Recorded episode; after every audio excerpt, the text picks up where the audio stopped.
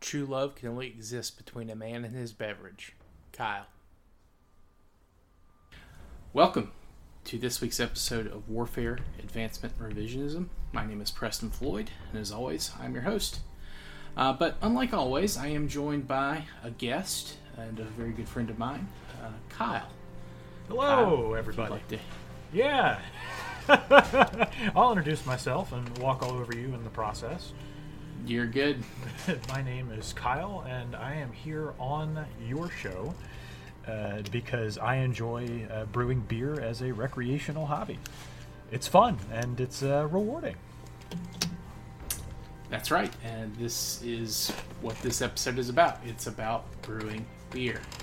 Um, this is being recorded a little bit earlier than when it's being going to be posted. Uh, I didn't mention this to you, Kyle, but this is probably a little ways out from my actual kind of schedule, but uh, it's going to be part of a larger series or specials just on specific um, events leading up to well, civilization, I guess, is what you'd call it. But uh, yeah, so this is going to tie into a couple of other episodes about just the birth of uh, humanity and all that kind of good stuff. And I can hear your dogs in the background. Yeah, uh, you know, I, I, I will mute myself while I'm not You're- talking because, you know, I, I'm sitting here at home and they're going nuts, so. That's okay. Just let me know when you're when you're free. Uh, but while Kyle's doing that, yes. So um, this is not necessarily going to be um, covering a specific time period because we're kind of still in the myths of myth and early history at this point in time. But I think people would be surprised to learn that how early we started probably experimenting with um, creating beer and other alcoholic beverages. Um, and it's probably you know a good time to start talking about this now. Um, and as time goes on, we'll get into the you know developments of it uh, because beer is a very important part. Well, beer and all alcohol is a very important part of human history and civilization and all that good stuff. Do you know what has always but- fascinated me, Preston? Yes, go ahead. Uh, you know how our ancestors managed to uh, figure out that we needed to brew beer, you know, so that water could be could be consumed safely, and yet you know we didn't invent uh, you know things like inoculation, vaccination, you know, penicillin, and, until much later, despite the fact that you know it's similar work with bacteria at play. You're right. Uh, beer and wine become vitally important, especially when large parts of the population start concentrating in single locations. Uh, beer and wine are much safer to drink than just undiluted water. Um, yeah, the medicinal benefits of alcoholic beverages cannot be overstated. medicinal, uh, self-medicinal, whatever, whatever you'd like all to call that, it. yes, yeah, no, it's it's absolutely true. Um, and yeah, I, I that's something obviously people use it for today much more, but um, yeah, in the past, uh, where we're talking about the far past, um, yeah, it's it's absolutely uh, medicine related. It's probably the most advanced medicine we have. We've certainly had enough time to work on it. That's for sure. So, uh, I feel like we're Yeah. just now perfecting it here in the uh, in the 2000s. Yeah, um, if people have listened to the episode I'm going to record later today, um, beer, like as a, I guess like an, in, like as a organized activity, the brewing of it, it's possible, at least for what we know right now. Um, we're talking uh, twelve thousand years ago, give or take. that that Really? would have started. Yeah, uh, nine thousand five hundred BC. It's actually like eleven thousand five hundred like years ago. Oh my god! Um, but yeah, um, uh, yeah. So ceremonial porridge beer. There's a huge amount of evidence at Göbekli Tepe, which is kind of like the focus I'm going on right now, where you know stone vats essentially of or residue of what candy beer or porridge have been found, and it's like the numbers of these pots in one place it dwarfs anything else that's contemporary, and even in later times, like until we get to you know mod well, like cities, quote unquote.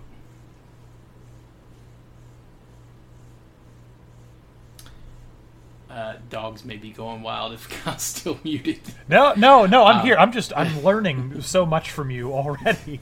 I, the the time frame for this is just absolutely ridiculous. Uh, could you please Yeah, tell I- me about the name of the thing that you just said? Gobekli Tepe. Is that what you said? Yes, um, it is a site in southern Anatolia, modern day Turkey, not too far from the Turkish Syrian border. Um, I think the modern city that's there is Sanliurfa. It's it, it's up in the hills away from the city, um, but it's kind of like right now it's it's in the running for like oldest, if not city, town or complex. Um, I've done one episode on it. It's the one that came out last week, and then there's the one I'm. It's probably going to be two or three more episodes there, um, where I'm kind of. I haven't really talked about the history too much of it. Last week it was mainly about the discovery of the site and this first bit of excavations there. But there's a whole like there's like twelve or thirteen smaller settlements that are similar to Gobekli Tepe that are all kind of in the same general region. It's like the Stone Hills, um, is what it's called by the locals. Um, but yeah, it's it's the oldest site where we have like a lot of proto city stuff right now. And beer was was at the forefront of it. Is that what you're saying?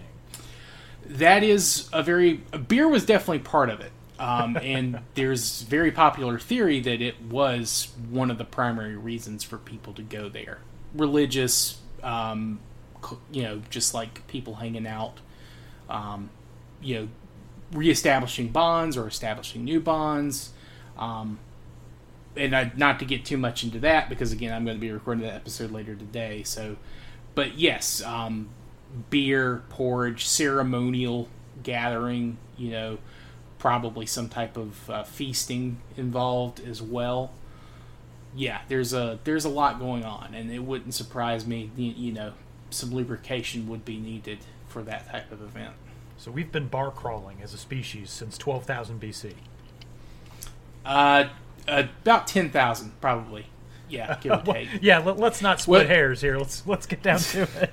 well, it's it's the thing where like twelve thousand years ago. Well, you gotta think it's two thousand years, and then you. Yeah, it's just one of those things where you like you look at a timeline enough, your eyes go cross-eyed looking at it. I do the same thing um, Well, no doubt. all the time. But yeah, no, and it, it's probably way older than that. Um, we've probably been fermenting shit to some level or another, and like I'm talking stuff that you would not think would make a good beverage. Um, we've kind of narrowed it down to fruits and grains, um, but who knows what we were doing even further back than that. What other things were we fermenting? This this I'm Um, fascinated by. You got to tell me. Well, I'm just uh, I'm talking about like probably they tried it with some type of nut. I'm sure because nuts were a bigger part of our diet than fruits and you know grasses and grains for a while. Um, there's of course um, uh, you know they have things like fermented herring or like pickled herring Oh goodness. things like that. It's a similar like I would not, you know, I would not want to use that to try to commune with the spirits. I wouldn't want to eat that to survive, much less, you know, use it as a recreational aid, but, you know, Yeah, re- recreational course- herring. Just the idea of it kind of uh, grosses me out. But you know, I'm not a history buff like you. For all I know, it was, you know, if, all you're doing is eating uh, hard bread, uh, and you know, what grains mashed together into simple porridges and and you know that kind of sustenance. I guess disgusting rotten herring that you've buried in the ground with chemicals. Uh, you know, could be a delicacy. Uh, you have to look at it in context. tastes change over time, man. Who knows? like, if you, who knows? It could have been, it could have been great. I'll take Um, your word for it. I, you know, I wouldn't test it. I wouldn't test it. Um, but yeah, so um, and of course, you know, beer probably being part of some type of shamanistic practice um, goes back, I'm sure, quite a ways. And then there's, you know, that probably helps with the mind altering uh, that needs to be done to kind of commune with the spirits. Uh, that and spinning around in circles, which is a thing that you know some shamans have done in the past to kind of get in the right headspace to journey to the spirit world. Uh, but I'm sure having some strong alcohol helps as well. A little bit of strong alcohol, a little bit of spinning in circles, you know. Between the two of those things, you'll you'll meet the gods some way or another. in some cases, probably literally. Um, but how much do you do you have like an estimate of how much beer you've actually brewed? Uh, well, I usually do about a batch a month, and a batch is normally seven gallons. And I've been brewing for uh, like seven or eight years now. So if I did the math on that, you know, maybe about 60 gallons a year, seven years, somewhere around uh, three to 400 gallons of beer I've made. And, you know, it's, it's not much considering what, uh, you know, modern day uh, breweries are able to, to put out. They can get several, you know, uh, several batches of hundreds of gallons done in a day. Even the smallest ones can. Uh, but you know, I, I, like to think that I'm fairly regular uh, in in that regard. I like to, you know, come up with new recipes from scratch.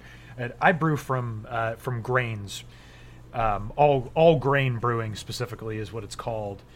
Uh, some people brew from extract kits, which you know the the the wort has already essentially been made. You just have to dilute it at home uh, with water. And then some people they'll you know they'll they'll kind of make a concentrated batch themselves by concentrating grains in a bag. They call that brewing in a bag or biab me i just go straight from all grains. I suppose just like our ancestors did. You know you you pour water over it to extract all of the uh, all of the lovely sugars and bacterias and, and all of that stuff and the things that eventually do make beer so uh, but I believe your original question was how much beer do you, do you think that I've brewed? I'd say around three to four hundred gallons. But you know the good stuff, the good stuff. Now, okay, you know what we're not talking about. Um, you know your basic uh, cutting the lawn pilsners, the beers that Americans have enjoyed for you know for for decades now. You know uh, we're talking craft stuff, good ingredients. Yeah, no, I I understand completely. I just um and thank you for going into detail. I know that's something I mentioned that you know I would need to ask you about. Uh, but yeah, no, that was that was going to be a kind of a follow up. Um, but uh, do you know? Obviously, I've had several of your beers. Uh, specifically, the last one I had of yours was a very wonderful beer you made for your brother's wedding. That was fantastic. Um, oh, thank you. How is that was that something just from a recipe or was that something you kind of devised on your own and like have you always done that or have you kind of just started to get into improv improvisation i guess yeah so that uh, that beer was completely made from scratch um, from a recipe that i came up with myself and I, I use a calculator um, there's several of them online where you plug in kind of the ingredients you use and it'll spit out you know what kind of color you should expect what kind of uh, you know um, bitter flavor you should expect in IBUs, bittering units, um, which you know it, will kind of tell you how bitter and hoppy a beer is going to be. But all of that stuff is to personal taste. And uh, that one was a sour that I did, um, made with fresh blackberries. And uh, one of the things to consider uh, when making a sour is that you're introducing even more souring bacteria into uh, the wort and you have to decide when you're going to do it because if you introduce that bacteria and then you boil it, you kill it all and you get nothing out of it. Mm-hmm. So it, it it's kind of a new uh, revelation. Uh, beers would go sour over time, you know, before we had proper practices to preserve it and keep it cool and stuff like that. And you know, of course, the more sour a, a beer would become, the less desirable it would be. Uh, and now all of a sudden, as a species, we've decided, wait a minute, we want our beer to taste spoiled for some reason. this is what people are into now. Uh, you know, I'm, I'm not into sours myself, but you know, apparently, uh, it, you know, the more that things change, the more they stay the same. And now all of a sudden, beer connoisseurs are saying, we we need to get this taste that it's gone off because that's the you know. Uh, we- need to get lactobacillus introduced into it, and we want it there uh, as opposed to having it creep in slowly because our storage methods are improper. So, it, learning to do that was definitely a very interesting experience. How to make it taste like it's gone off as opposed to just letting it go off. Well, yeah, like we said, tastes change over time. Um, who knows? Within the next fifty years, maybe you know, just straight sweet wheat beers will be all the rage. Who knows? Maybe they will be. Uh, you know, I, I think that finally, with the introduction of you know beers, it, I, I mean, beer has for I feel like the longest time, uh, you know, whether fortunately or unfortunately, been a very masculine uh, type of beverage. You know, men drink beer, women like wine and champagne, and all of these things. And you know, I'm, I'm sure you have historical examples to prove me wrong on that, no doubt. But uh, I do. But go, please continue. oh, and, uh, Uh, you know, I'm, I'm looking forward to hearing them. But you know, sure. No, no, it's, it's not like it. Yeah, just go ahead. here in you know mo- most recent cultural developments have kind of thrown things that way and uh, you know it, with the advent of craft beer has come all of these people who are making these beers with uh, with like fruits and you know flowery flavors and we're, we're finally starting to get back to i guess the historical precedent you're going to tell me about where you know a, a, a fruity or flowery beer you know this is maybe not so unmasculine anymore. You know now it's okay. We, we, we can totally you know as men we can enjoy this type of thing.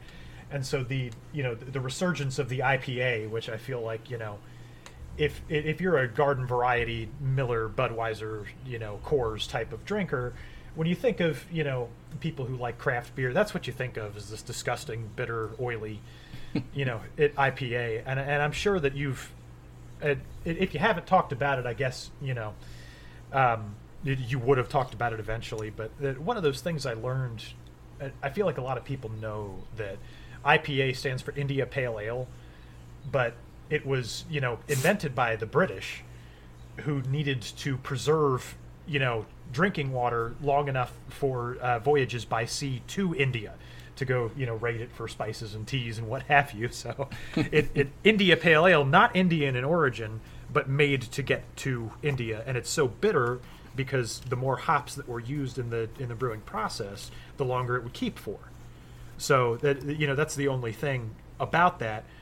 And now all of a sudden, you know, people are like an IPA. That's what craft beer is. It's got to be bitter and disgusting.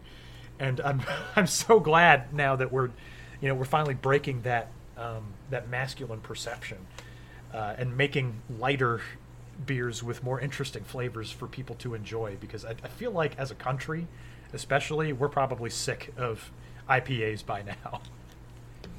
Yeah, because like most of the big American domestics here, like Budweiser and you know things like that, they're all you know kind of pilsners, and then the big response to that with like the big microbrewery revolution that happened in the late '90s and early 2000s, that led to just yeah, you're right, a glut of IPAs, some of which I love, but there's a lot of just average to shit IPAs in my opinion.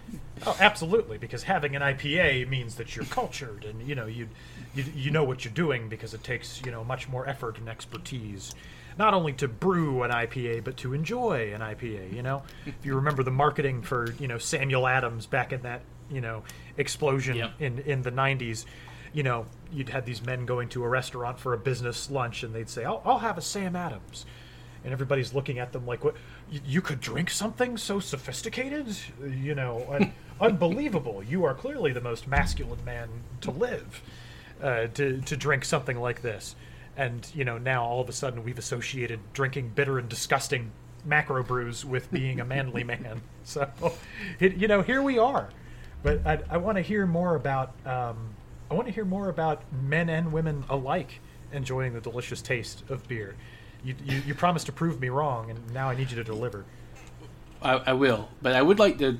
I did. I am glad you brought up Sam Adams because yeah, that ad campaign turned me off of their stuff for a while, but they have some really good seasonal stuff, and Oh, you know their yeah their standard stuff is actually okay. It's just like yeah, but that ad campaign just completely made me not want to drink Sam Adams for years. Um, but yes, so um, obviously in the far mists of time, uh, we don't know who invented um, beer, men or women. Um, from what we can tell about hunter gatherers, at least the ones that lived up into the modern day and age, there is a division of labor based on sex 99.9% of the time. Um, women tended to be the gatherers, which they got the most calories because that's more available, while men are out, you know, dicking around trying to kill animals. Um, but if, you know, um, if there wasn't a division of labor, it was probably unisex, and in which case it could have been invented by men or women. But historically speaking, when you start to get to the written records, the oldest um, examples of people who make beer and have establishments that serve beer, they're almost always run and operated by women. Um, Huh. the goddess. Yeah, um, there is um, the old, like I guess the technically speaking, the oldest quote unquote recipe of um, beer making. Uh, it is a hymn to uh, I forget the goddess's name. I didn't really uh, write it down. I think it's um, uh, Ninti, or no, it's Ninkasi. Uh, Ninti is her mother, but she's kind of like the goddess of beer brewing and creation. Uh, you would sing the hymn to her, and it kind of has a rough outline for a recipe in that hymn as well. But um, there are also like we have examples of laws of um, from the, I think the Code of Hammurabi, where if a tavern keeper, you know, like basically rob someone, um, they're going to be drowned. But tavern keeper in this case is is always feminine. It's always considered like a a female's occupation. Yeah. Um, I think uh, I think it is if a tavern keeper, which in this case it's again it's recognized as a w- woman, does not accept grain according to gross weight in payment of drink, but takes money and the price of the drink is less than that of the grain, she shall be convicted and thrown into water, uh, which means she's drowned. Which means she's drowned. Yeah. Um, What a law! Yeah. we should have kept that one. yeah. well, yeah. I mean, yeah. Don't order down your beer or your your other liquors, I guess. Um, but yeah. So, uh, and in fact, I think women are kind of considered the primary like owners operators of taverns, which of course everywhere brewed their own beer. You know, locally. I mean, that's the way it's been for most of recorded history. Like all your beer is local. It's either made directly in the tavern or like a you know a roadhouse or something, and then or made nearby and then just transported to your various places. Um, and I don't think it's until at least in Europe. and This is this is Europe, Middle East. I ha- haven't looked too much into um, beer brewing in other places just yet, um, because this is probably the first place that we have records of it. Um, but yeah, I, I think in Europe at least it's mostly a wo- woman's occupation until like I want to say it's like the 15 or 1600s No kidding. AD. Yeah. And then finally, Um, our attitudes started to reverse on who could serve and water down their beer. yeah, pretty much. I think um I think once you get to like a more centralized monetary system where like barter is less important and you start dealing with actual funds and money, um yeah, I think at that point it kind of shifts towards a more male dominated society. Um, but I'm not under. I, I need to double check the research. That's again a little bit, a little bit more forward in our history. But yeah, so women, at least in, I know in again this is the Middle East and Europe, um, it's a very female dominated in- industry. Um, I'm not so sure about Asia and China. Um, I'd have to I'd have to check in on that, but um, yeah. Uh, also, I'm not sure about the Americas, but the Americas, um, I'm interested in learning more about their old school brews because I think they're made of corn. Interestingly enough, um, and of course, China has types of rice beer and wines, and of course, sake from Japan, which is a rice wine. Um, but yeah, so there's a lot of different types of alcoholic beverage. Just here us in the U.S., um, almost all of our stuff is is wheat or grain based. And is that just because that's what's most prevalent? I think, uh, yeah. Uh, I mean, Europe, almost all of their, um, or at least the founders of America, were all English or Irish or Scottish or Welsh, um, and they were most comfortable using uh, wheat to brew their beers, so that got imported over here. And of course, then later you have different ways of other migration uh, migrants into the Americas, um, Germans, uh, Dutch, French, which southern France, obviously being on the Mediterranean, uh, and the Italians, they have a very heavy wine culture because grapes actually grow there. Um, the Romans weren't big on beer; they thought it was like a barbarian or a woman's drink. Um, so they just had strong wine. I mean, that that's literally like that's in the that's what they describe it as. Um, Barbarians you know. or a woman. You know, the, the distinction isn't yeah. important. it it wasn't to them. It wasn't to an extent. Um, but yeah, no. So like the Romans, it was also considered like a, a lower class drink. It was for it was for the poor's basically. Um, if you were a true Roman, you'd be drinking wine.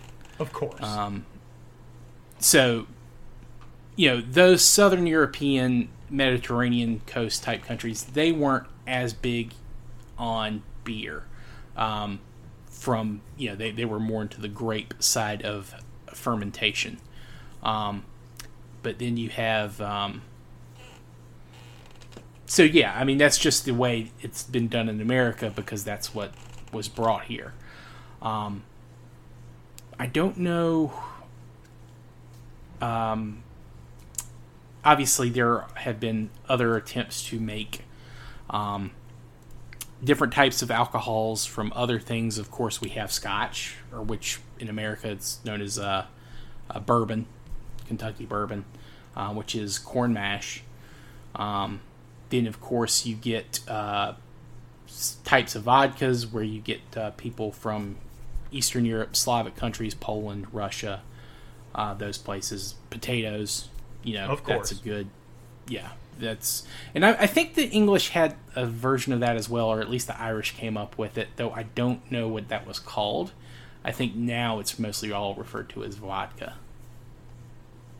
Um, and then the, you have places in Brazil or you know in the um, Caribbean that make uh, sugarcane liquors. Uh, cachaça is one that I've had pretty good. It's actually not nearly as sweet as you would think from being made from sugar cane, but um, I think I had a little bit higher quality one than what the standard moonshine level stuff they have out there is.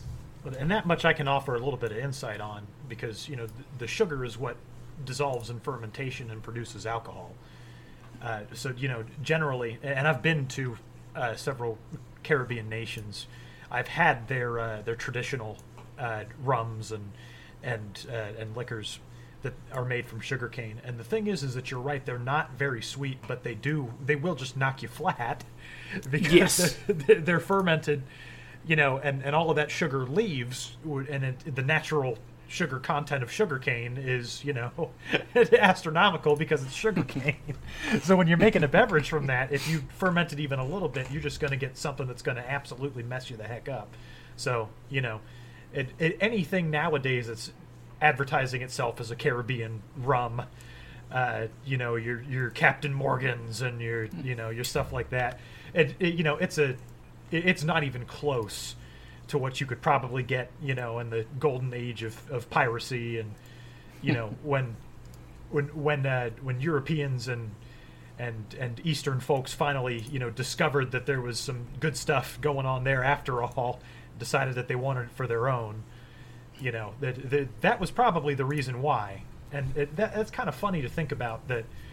You know, we as a species, you know, we we figured out how to do it to preserve water, and then in the meantime.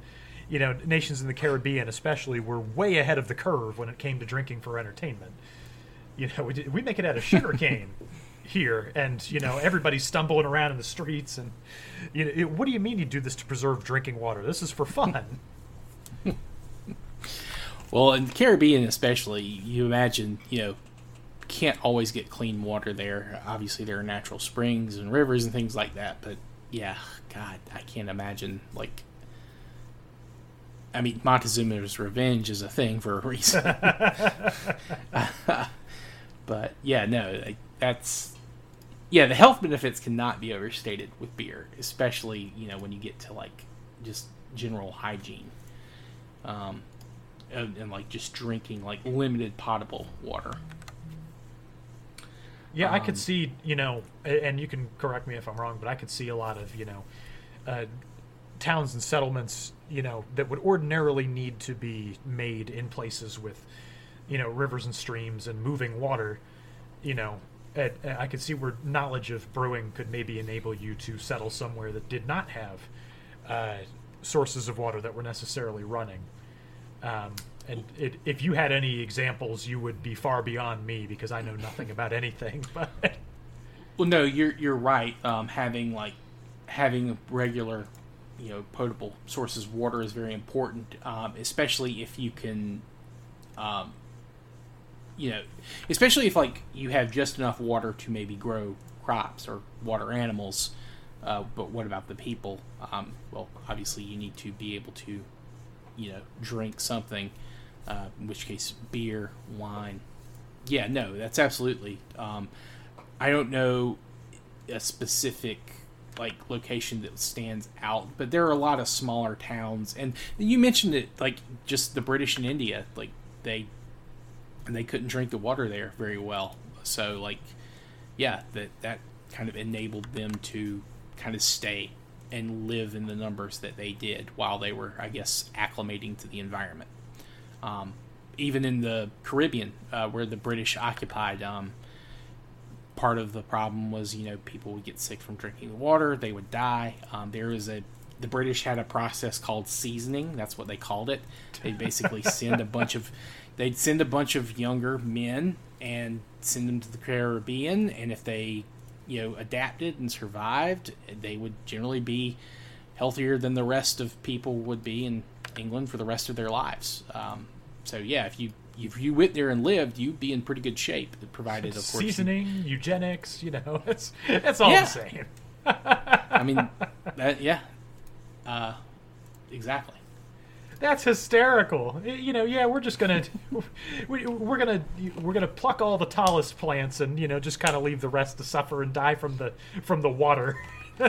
well, I mean, you know, Britain had a big problem with you know, kind of proto because they weren't quite industrialized yet. That doesn't happen till later, but they did have a problem with like you know overcrowding, especially in London and I think um, some of the other port cities. They just they didn't have enough work, so they like, hey, we'll ship you off to the new world. Uh, if you live, you'll be in great shape. if you live. Can you even imagine being in the room of of nobility well, and just sitting there, being you, you, know, hey, you guys remember the Black Death? It, it, you, you, know, there, it wasn't all bad. I got well, I got this cool new place we can send young people to. Well, uh, I mean, if you really sit down and look at things, actually, yeah, quality of life massively increased after the Black Death. but uh, that's something for way in the future for uh, to talk about. But yeah, no. And the thing is, like, it wasn't something that you know they did out of malice. It was just like, and in fact, a lot of people. You know, this was actually done by like I guess you would consider them like middle class. Like, hey, you can make a lot of money if you go to the new world and you just hang out there for a couple of years, you can come back and live comfortably in England for the rest of your life. Um, If you make it, but yeah. you just had, yeah, if you make it, and that's kind of the big question: Would you make it? But it's that or die of dysentery on the streets of like London or Liverpool or Birmingham or someplace like.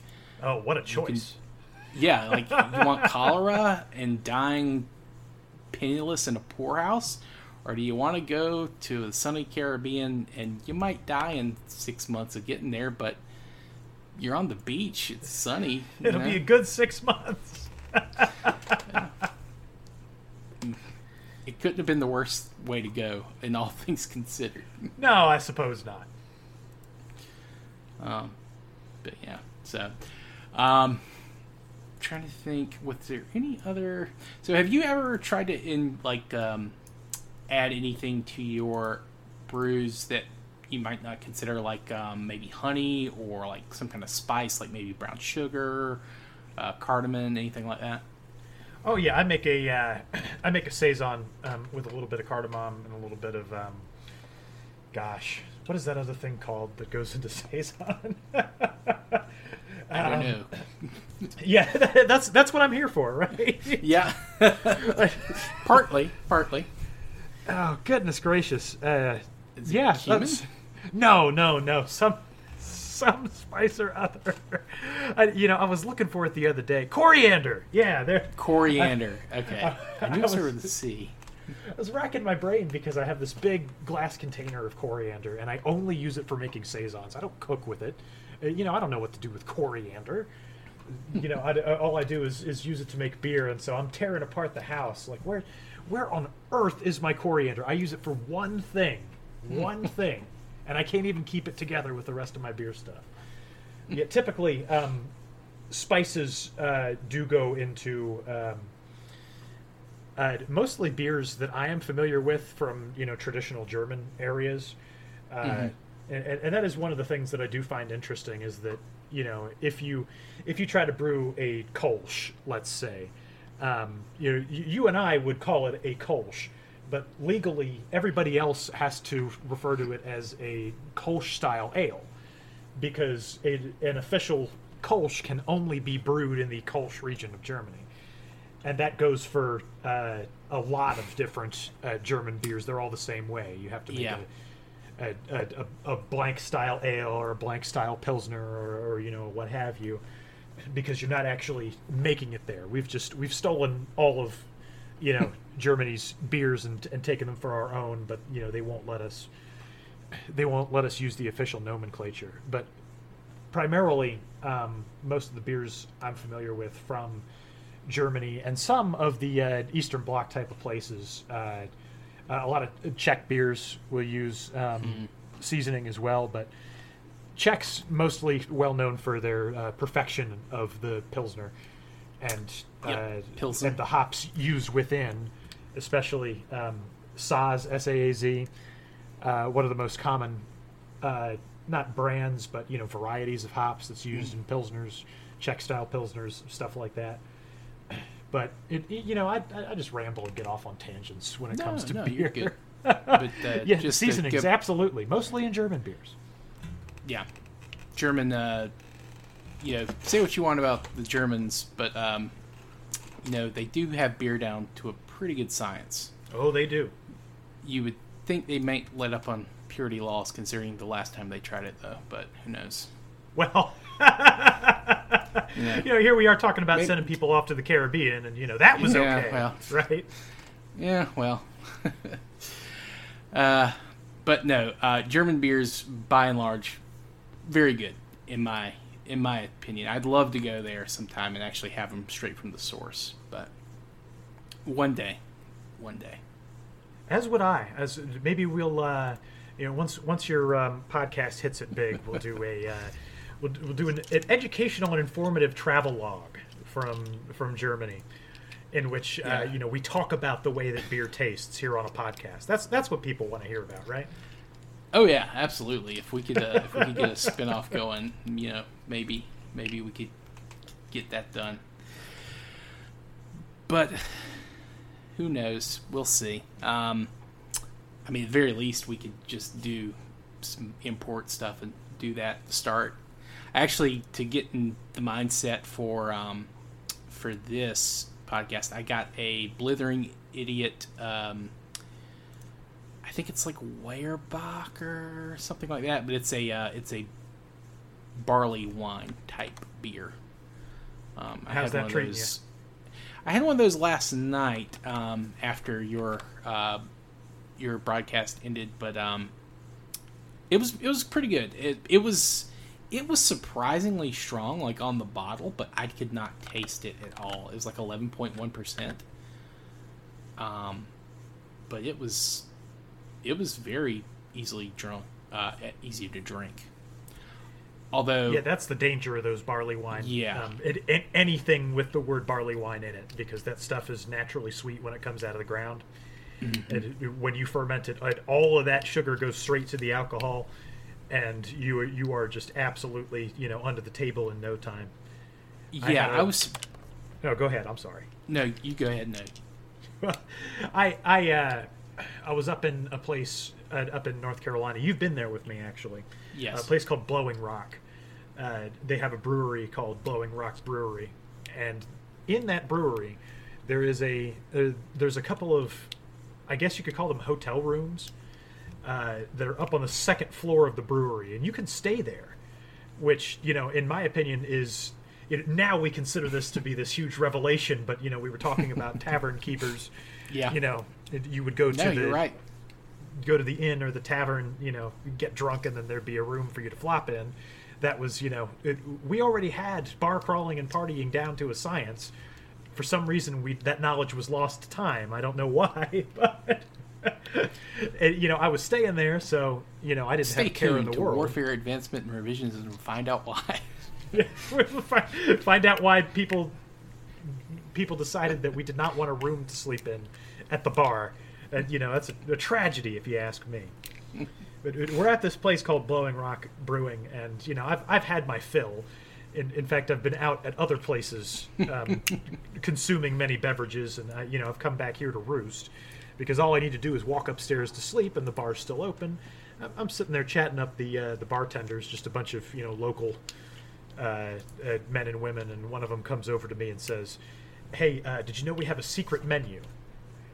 I said, "A, a secret menu? No, I didn't know that." And, and she goes, "Here, the- you know, I'll be right back." Comes back and says, "This is our barley wine. Uh, you you got to try it. You know, uh, this this one's on the house." And she gives me like a flight glass, like a 2.5 ounce, you know, a, a- only a little more than a sample. And and all she all she says to me is, "Be careful." be careful. you, know, of course, and I'm already lights out as it is. So you know, I'm, I, I'm drinking this barley wine. I'm like, what? You know, this this ain't nothing. What are you talking about? Like, be careful with what? And then you know, I don't have a rest of that story because I don't remember getting into bed. Oof.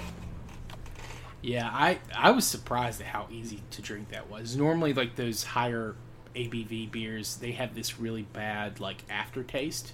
Mm-hmm. Like they're too like you can taste the alcohol on the back end, but no, this was actually pretty smooth. Um, I won't say there was zero aftertaste on it, but it was it was surprisingly how good you know good how good it was and how like understated the strength of that was.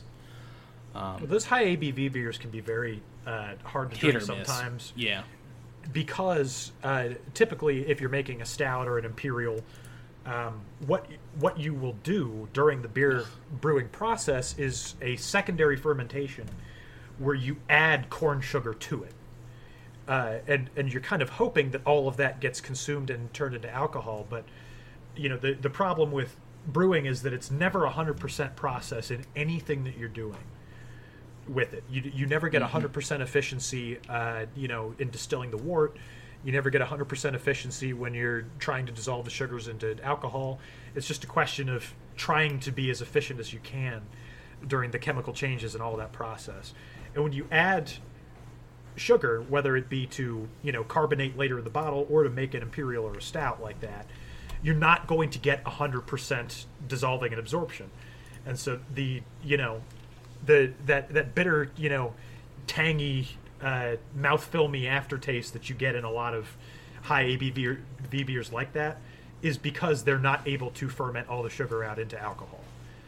And th- that's the reason why, again, barley wine is so dangerous because the efficiency is super high on that, and they do manage to master that process to the point where it doesn't, you know, it doesn't taste quote unquote like a high ABV beer because most high ABV beers you're drinking are low effort, low efficiency type of things. So, what does a high ABV beer actually taste like? It should be nearly, you know, I don't want to say imperceptible, but a high ABV beer done correctly is almost going to taste like wine because it's Yeah. it's it should be very smooth and flat like that. So there you go. That- I can finally be educational here on the podcast. Yeah, no, that that was a great explanation. And smooth is one way I would describe that Weyerbacher. Yeah, it was. I was actually surprised at how smooth it was for for the strength of it. Um, it came in a four pack. I still got three more. I have no idea when I'm going to drink the rest of them. I might I might have one after this before um, before I start recording the next one. And uh, I think there's NFL games later today too. So Oh, there is. might have. Yeah. Uh, but uh, yeah. Be careful. no, you got um, work tomorrow, okay? Yeah. No. Exactly. I can't. I, I can't have all three. Certainly not to today, at least. Um, but uh, it's funny you mentioned because uh, I know some of the earlier, um, I guess again, quote unquote recipes. Calling these re- recipes, they're more general of a guideline. Um, a call for adding uh, date syrup to the beer. Um, and I've seen a couple of recreation attempts. Like I've read a couple of articles about it, and I've watched a couple of videos on it. Um, and they everyone added the date syrup at different points, I guess, in the process. Um, some of them tended to be a lot sour, but then there's one guy I watched fairly recently, and his video is only a couple months old, but he his was actually not sour at all. He said it was no more sour than like a standard American like pilsner. Um, he said it was, but it wasn't super sweet either. It had like a lot more of a nutty aroma.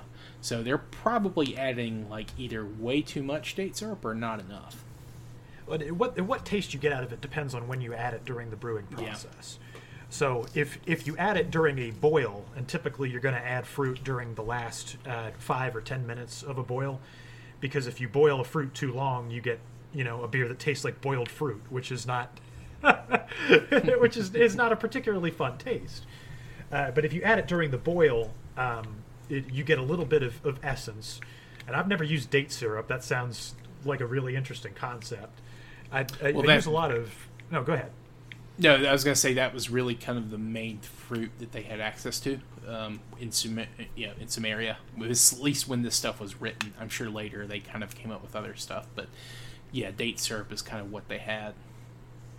And, that is, sweetener. you know, uh, that that's like a brilliant kind of way to go, um, in terms of you know ensuring that enough sugar is present uh, to to get a decent buzz going. So they they clearly had it figured out. But it, you know, I use a lot of uh, um, fruit peels, not necessarily fruit itself, because if you use just uh, you know sweet orange peel, bitter orange peel, grapefruit peel, stuff like that, um, using using the rinds of the fruit tends to give you more um, more of the actual flavor of orange and grapefruit and less of the sweetness of, of actual fruit. And plus, you can remove fruit peel when you're done boiling with it, which I always do. Yeah, Um, but if you're adding uh, if you're adding date syrup like that, uh, that was probably a precursor to what we now know as an imperial stout uh, or a porter or something like that. Because when you uh, when you ferment, you have the option. You don't always need to, but you have the option of uh, discarding the spent yeast and moving your uh, beer that's being fermented into uh, another fermentation vessel altogether. And that's that's what's called a secondary fermentation.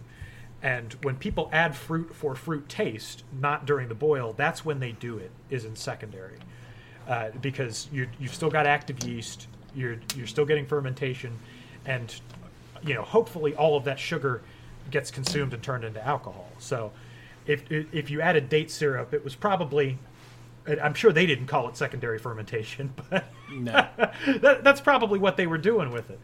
And you know, it's it's it's absolutely insane to think that they managed to master this by sheer experimentation, and yet some guy had to look at moldy bread before we had penicillin. How did that happen? Well, uh, microscopes, uh, wonderful thing. I mean, we didn't even know yeast existed till um, I think like the 1700s, something around that time, maybe even a little bit later. But uh, obviously, they knew that something was causing it. It just they couldn't see what it was. Um, Oh well, And I- obviously it was the presence of Jesus Christ that was leavening the bread. or or uh, Ninurta. um, but yeah, no, I mean it's it's uh, or Ninkasi, uh, whatever whatever um, her name was. But yeah, no, um, I forgot, I completely forgot what I was gonna say. But yeah, no, so experimentation, um, pretty important, and I know that um, one thing that they did is that they would have larger vats, but I think that they would actually only they had a few different types of beer and I've been trying to get like an actual list that I can actually break down, but I keep reading in a couple of different places they'll mention that they had um, at the earliest sources they had nine types of barley beer, nine types of emmer beer, which these are just different types of wheat or grasses. And then later on, they, instead of describing how the beer looked, they described it by, um, by I guess if it was strong or sweet. They started to describe it more by taste rather than by appearance because they had uh, they had golden beer, they had like I'm sure brown beer, you know things like that. Um, and it's interesting to kind of guess like what caused that you know that change in distinction to happen. So that's why I'm trying to find like these sources that these articles are citing, so I can actually break it down a little bit more. But that's been a little, little bit of what I've been kind of working on, at least when it comes to the beer episodes. In that case, in a historical context, you would know a lot more than me. yeah, uh, but again, my like that's essentially what I've been able to find out. Um, I guess, um, yeah, I, I mean, we have, I guess, most pilsners. Uh, I guess we would consider them yellow, and ales are generally browner. But that's not always the case because I've seen reddish ales too. And beer does Yeah. come in a lot of different colors, uh, most Yeah. of them natural. yeah, uh, what was that? It was a sour. What was it like? It was like almost like a like a reddish purple. It just looked like neon. I'm trying to remember what that was. I can't. Typically, when remember. I make think we- fruit beers, I made one with dragon fruit a while back that was almost pink. It, it can happen. It can happen Yeah. naturally. It's just, uh, you know. I think I had some of that. Maybe. Oh, yeah, everybody did. You guys were all over at my place. We had Oh, the yeah, sour yeah. beer going. We were sitting outside around the fire. and How's your has your remodel started, or are you still looking for contractors? Uh, It has started. It going slowly, Nice. but they knocked out the wall down there. And uh, soon there will be my very own bar downstairs where I can I- continue to drink alone with only myself. No, no. I in, invite me over more, please. Uh, I feel terrible that I got hung over the day before New Year's. I was dead that entire day, man. I was I was exhausted. I had no idea what did it because I didn't I didn't even drink that heavily the day before. Just you know, pretty standard weekend stuff for me. I I don't know if I had like a bad beer or if I had some type of food poisoning, but oof, I felt terrible. Yeah, it could have been a little bit of both, but uh, you know, uh, I'll tell you what. Once the uh, once the bar is finished, you can come and record an episode of Warfare Advancement and Revisionism uh, live from Kyle's bar. The authentic yes, experience. we'll, we'll, we'll do it. We'll do it. I've got a one of my Christmas gifts. I haven't. I haven't. I don't think I've mentioned it to you yet, but I did. Um, I've been doing some cigars on the weekends when I go to see my parents, and my dad got me a very nice humidor. So I've been maintaining that and playing around with it. When's the cigar episode happening? That's that's the one we. Uh, that's a whiles away. We we haven't even gotten to um, tobacco or other smokable things. Obviously, they've lit herbs and incenses, I'm sure, but not quite the same effect. Um, any kind of mind altering substances, not alcohol, is probably some type of um, probably mushroom or something like that. Fungus. That, that that's that's that's a good one. I I, I want to hear about wrapping up fungus and smoking it. Well, I mean, eating. I mean, yeah, magic mushrooms, things like that. But I mean, it's it's possible. I mean, you know, funguses grow on all kinds of crops. It's possible that someone maybe lit some incense that had like some some mushrooms growing on it, and it it made the trip even better. I guess. And we did all of this before deciding to cure disease. Insane. Well, no, we did this to cure disease. It just wasn't a very good cure. But you know what? Got drunk, so it worked. I guess to an extent. Um, but yeah, so um, I think that was kind of the highlights. I'm trying to think if there are any other big outstanding questions. Obviously, I know as soon as we end the recording, I'm going to think of like five more things. But I guess that'll leave us some stuff for for part two. Um, I'm happy to return whenever you may need me. Well, yeah, I I, I think uh, that this might be something that can recur, and we can maybe sample some beers that would be typical of the period we're talking about, or maybe not beer. We might do a maybe let's do a classy wine episode or something when we Hey, talk why, about why not both? Why not both? Or even better, how about find me one of those um, uh, primitive recipes with date syrup, and I'll make it, and then we can discuss how the uh, Mesopotamians had extremely poor taste. so the thing with the Mesopotamian beer, this is something I should have mentioned. So it would be made and drunk within a very short period of time, at least for what most people were having it.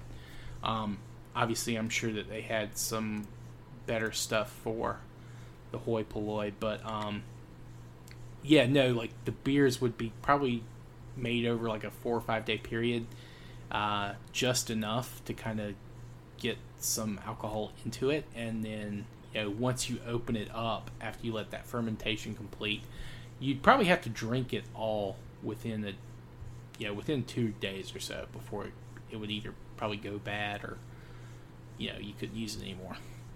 Oh yeah, absolutely. And you can churn out a, uh, uh, you know, a batch of, of perfectly drinkable alcoholic beer in, you know, even like 48 hours. Uh, in fact, I've known um, a, a couple of brewing operations here in the state that we live in. Um, it the uh, the fermentation rate is affected by temperature. Uh, and generally, you want to keep your beer from, you know, like 68 to 72. Some beers are fermented colder, um, just cause. Some beers are fermented warmer. And if you ferment warmly, you are going to get extraordinarily accelerated uh, fermentation, but you, you are also running into the exact risk of what the Mesopotamians seem to understand there, and that was that you're you know when you do it that quickly, you are not making something that is going to be sterile and last a long time. Yeah. And I had I, I've got to say I have I've never had anything like this, and I don't know if I ever will again.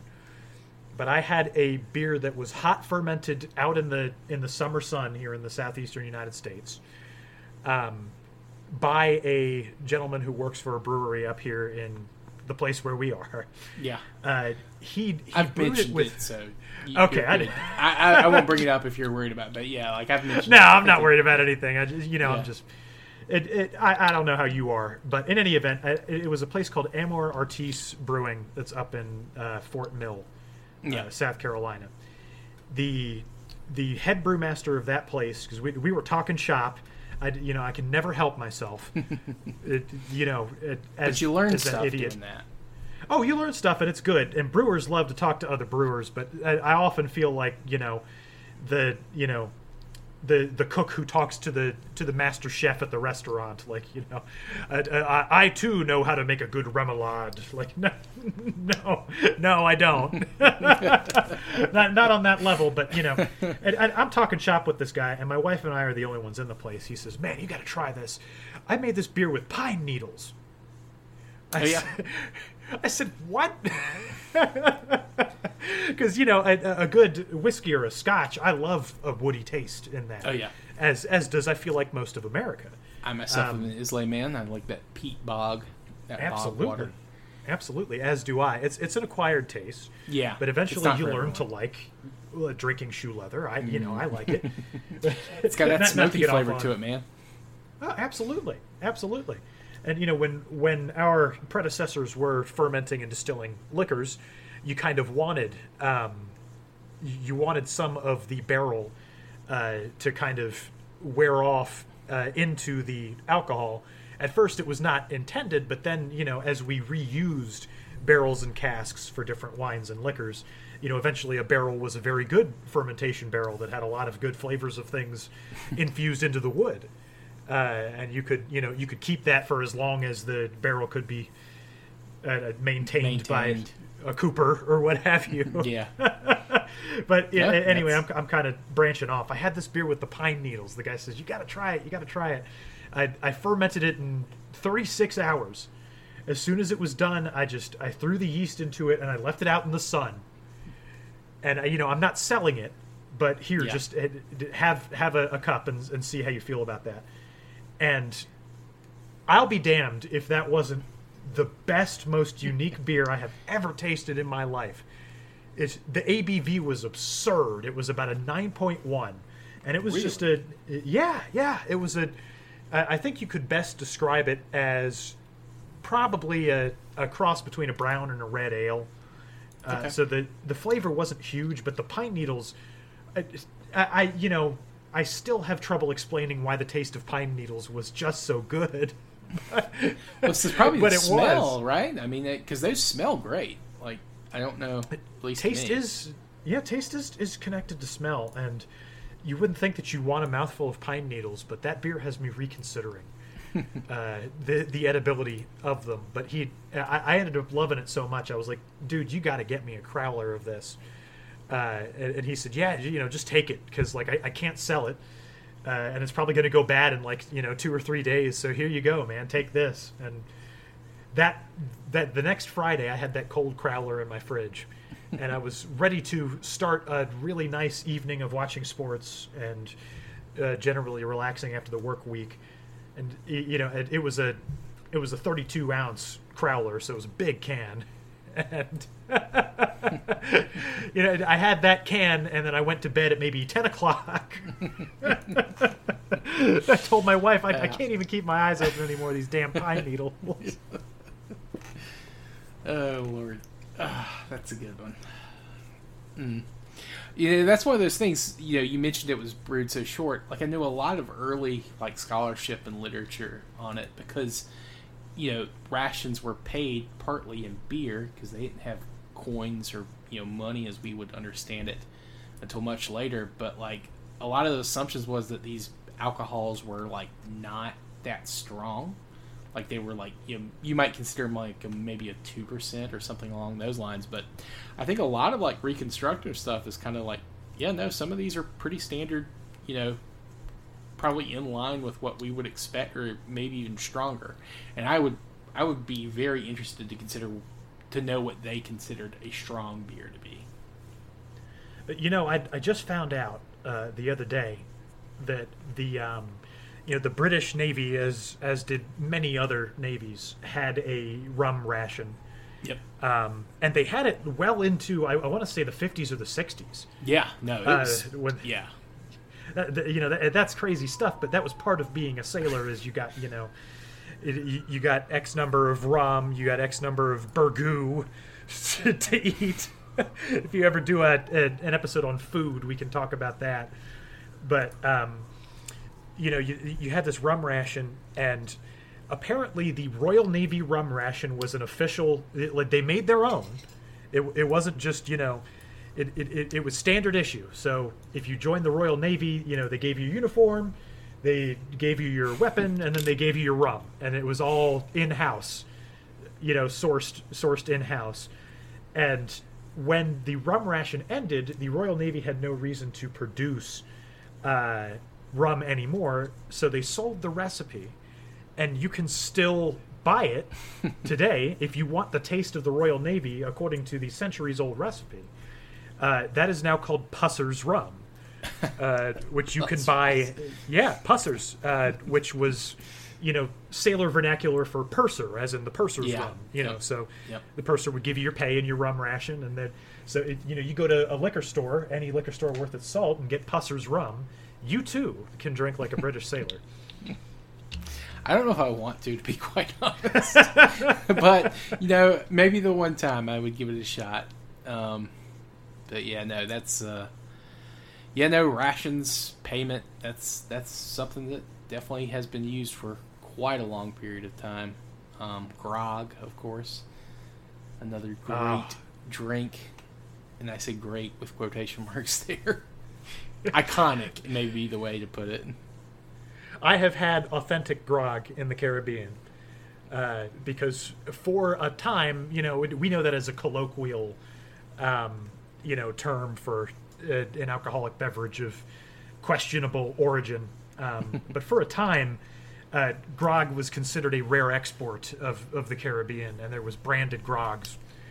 Um, I have. it- It's not really produced anymore because it's hard to put a finger on exactly what grog is Yeah, but I did have a sample of it from a uh, from a rum distillery in uh, um, I want to say um, ah where the heck was I maybe Saint Martin um, I, I forget where it was but the best I can describe the taste of what an authentic grog recipe is is alcoholic vomit. it, it, it was awful. and I had maybe a thimbleful of that Oh. stuff. Ugh. Truly disgusting. Oof. How strong was it? Do you know? Very. Um, I, That would I- make I- sense. you know, it was it was marketed as a um, you know, it, when, when we think grog, like I said, we, we think of you know it's the pirates' drink, and they keep it in barrels, and everybody has uh, several mugs of grog with you know with the the evening meal. Um, but I want to say that the grog I had was somewhere around forty percent. Um, it, so you know it was better drain cleaner than uh, Yeah.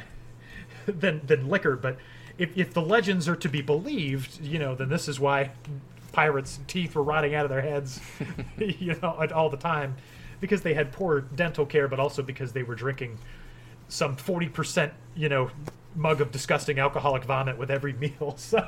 and you know that the sugar efficiency was probably oh. pretty low during fermentation. I bet. I, good lord. Oof. Oof. Yeah, I think the only like historical like recipe reproduction that I've had was the um the dispensary distill um recipe for um the the one we had up in was it Anderson for the uh, yeah, yeah, yeah. Oh, palmetto, palmetto moonshine, yeah so something like that. Yeah, so for those of you that don't know, in the state of South Carolina, um, when Prohibition was happening, um, there were workarounds where people could get um, alcohol. And one way the state of South Carolina decided to do it was um, to prevent, you know, the kinds of massive rum running and bootlegging type deals that they would basically allow a certain amount of personal use alcohol to be purchased by everyone and they had their own state sponsored recipe and you would have to buy it from the state directly uh, it was a very nice windfall monetarily for the state and it generally worked with a few exceptions i'm sure um, that's something i'm looking forward to kind of researching. But uh, they have since, I guess, obviously since prohibition has gone away, someone rediscovered the state's recipe and uh, has begun to produce that uh, state-sponsored moonshine here in South Carolina. And they've actually, you know, kind of done some, I guess, some some of their own recipes and spin-offs that are very good. Um, but you know, I honestly didn't mind it. I thought it was pretty decent for moonshine. Yeah, I, I suppose if it was the only moonshine that you were allowed to buy by law, you know, you, you could do a lot worse. But Oh, yeah, uh, like- prohibition changed the entire, uh, Oh, it- you know, makeup of uh, American, you know, wine, beer, and, and liquor making. Yeah. And Yep. a lot of beers that you know we know now are shadows of their former selves, uh, because their recipes had to change after prohibition was over due to you know uh, scarcity of ingredients and and you know ways that things could be sourced. Yeah. However, here's here's here's an interesting nugget here for your listeners. there are two, um, you know, national level breweries, macro breweries, if you want to call them that, that did not change their recipe after Prohibition and still use the one today, the same one today. And I'm certain that you know what one of them is. I believe I do. Yes. Is it good old, Yi- is it good old Yuengling? Yuengling, absolutely. Yeah. Yuengling is the first, Pennsylvania. and the second, the second is Genesee. Ah, okay, okay. I should have known that. You're a big Genesee cream ale fan, which I, I enjoy it too. I, I don't I don't quite understand your your true love for it, but I get it. It- It's a very good beer. It's very flavorful, if nothing else. Hey, you know, a, a, a, true love can only exist between a man and his beverage. Okay, That's true. That's- that's true. It- someday you will know that love. That's going to be the quote I have at the start of this episode. True love can only exist between a man and his beverage. You put it on my gravestone, would you? I will. I will. As long as Liz doesn't fight me over it. I'm not. I'm not getting into that. uh, oh, but uh, I guess the final thing um, before we kind of finish up. So you mentioned you may want to do the, um, the one of the old school uh, recipe recreations. Uh, one of the key uh, steps in the process um, that is listed in this uh, hymn to um, Ninkasi uh, is that the noble dogs keep away even the potentates. Uh, you have the noble dogs to keep away the potentates. Oh man, so it, it, we'll definitely be able to, you know, follow it down to the letter, won't we? yep, absolutely. You just gotta I'm sure that the dander of the noble dogs uh, did, did, you know, did not appreciably uh, affect the flavor in any sort of way. No, not at all. I'm sure it'll be completely 100% sterile, drinkable. Um, there is a uh, a kind of a filtering process because uh, there was a lot of like bread and stuff or bappir, which is some type of bread. It's kind of a guess of what exactly it is, but um, yeah, a lot of that was filtered, and they drank it through straws because it's you know they didn't have the best filters in the world. Um, but I think uh, we probably have something we could use, probably something along the lines of cheesecloth or something like that. I know we've had to use that on some of your brews before. Um, Uh, I've gotten better since then, but No, we, we can we can go back to the old ways. and the thing is, I didn't mind that beer, like, but was it the quadruple cheesecloth filtered? Was that what we? Uh, That was my first try at making uh, an imperial, and uh, you know, for for what it's worth, it, it did have the very strong flavor, but also it was you could see the hop oils on top of it. Yeah, So- I mean, it, but it didn't like. There was nothing wrong with the taste, and it didn't have that shitty aftertaste a lot of Imperials have. At least I don't remember it having that. Now that may be because I drank too much of it, but who knows? you and me both, yeah. Uh, but I think that's a that's a good place to call it for now. Um, but yeah, Kyle, thanks for thanks for joining me on this one. This is probably definitely going to be my longest episode, um, at least so far, and probably for at least a little while longer until we get into the written history. But yeah, thanks for coming out, man. It's Absolutely. I know that your loyal listeners are going to love listening to some idiot laugh about times he got drunk for like 40 minutes. Yeah, no, I I certainly enjoy it, and uh, I think yeah, I think this episode's going to be pretty big. Of course, I'm not going to be able to release it for a month or two while I'm working on uh, getting kind of up to this point. But yeah, no, I I have a feeling this is going to be a big one. Uh, I'll be looking forward to it. would you? Is there anything you want to plug or do before I kind of sign us off? Oh, sure. Uh, you know, I as Preston mentioned earlier, I, I do uh, do a uh, Twitch live stream, uh, twitch.tv slash mega team up, M E G A T E A M U P. You can also just go to megateamup.com. I own that domain, so it'll take you there. Uh, we're on Twitter and all of that good stuff. We, we do video games, obscure stuff. Um, oftentimes I drink during it.